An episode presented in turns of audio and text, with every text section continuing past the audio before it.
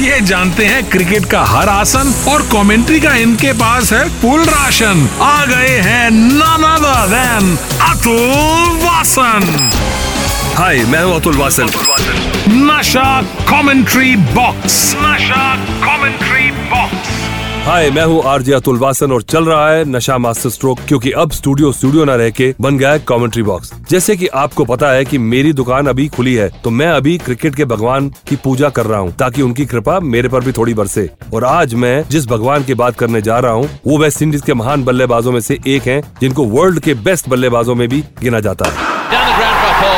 Man of the match, man of the match, the prince of port of Spain कहे जाने वाले West Indian बल्लेबाज Brian Lara, जिनकी batting तो कोई कभी भुला नहीं सकता। ब्रायन लारा जिन्होंने अपने कैरियर की शुरुआत उन्नीस सौ नब्बे में पाकिस्तान के खिलाफ में की थी, जहां पर उन्होंने एक बढ़िया प्रदर्शन दिया था और वेस्ट इंडीज टीम को ये बता दिया था कि उनको एक बढ़िया बल्लेबाज मिल गया है। देखने वाली बात ये थी कि ब्रायन लारा ने उन्नीस सौ तिरानवे में West Indies versus Australia test match में अपना पहला शतक बनाया था और उसके बाद भी वो रुके नहीं, उन्होंने उस शतक को दोहरे शतक में तब्दील कर दिया और उसके बाद उन्होंने दो सौ सतहत्तर रन बनाए उस पारी में। In trouble. Ah! He's back. He's gone. What a tragic end.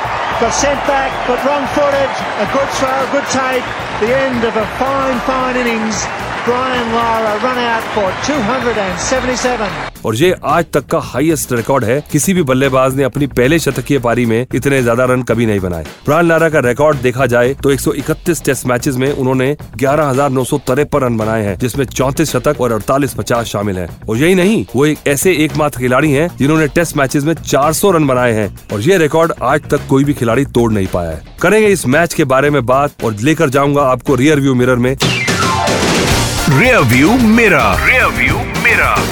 दो हज़ार चार इंग्लैंड की टीम दौरे पर गई थी वेस्ट इंडीज पे, जहां पर उनके बीच चार टेस्ट मैच होने वाले थे, जिसमें से तीन टेस्ट मैचेस हो चुके थे और इंग्लैंड की टीम तीन शून्य से आगे थी। वेस्ट इंडीज की टीम में से कोई भी बल्लेबाज अच्छा प्रदर्शन नहीं कर पा रहा था। चौथे और आखिरी मैच में वेस्ट इंडीज ने टॉस जीता और पहले बल्लेबाजी करने का फैसला किया। बैटिंग पर उतरे क्रिस गेल और डैरन गंगा, पर डैरन गंगा ज्यादा देर क्रीज पर टिक नहीं पाए। एंड्रू फ्लिंटॉफ की अच्छी बॉल पे वो एलबीडब्ल्यू हो गए और निराश होकर पवेलियन की ओर निकल गए। और मैदान पर उतरे ब्रायन चार्ल्स लारा, को पता नहीं था कि वो उनकी जिंदगी का सबसे यादगार दिन बनने वाला है, क्योंकि इससे पहले टेस्ट मैचेस में वो सिर्फ तेईस शून्य और छत्तीस रन ही बना पाए थे।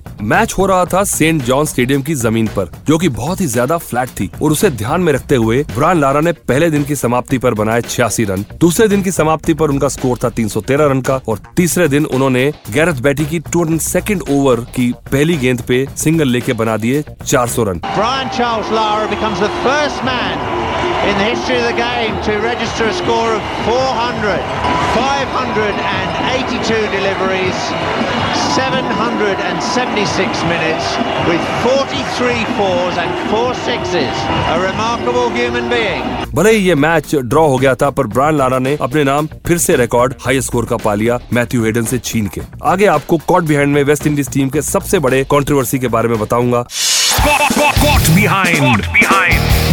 जैसे कि आपको पता है कि रंग के ऊपर कई देशों में भेदभाव किया जाता था और साउथ अफ्रीका उसमें सबसे अव्वल नंबर पर था। इंटरनेशनल क्रिकेट से भी उन्हें निकाल दिया गया था अपार्थाइड पॉलिसी के तहत। अफ्रीका की बोर्ड ने फैसला लिया कि वो दूसरी कंट्री के क्रिकेटर्स को अपने देश में बुलाएंगे और उन क्रिकेटर्स से मैच खिलवाएंगे और यहाँ तक कि उन्हें ये भी कहा गया कि वो उन क्रिकेटर्स को अच्छी खासी सैलरी भी देंगे।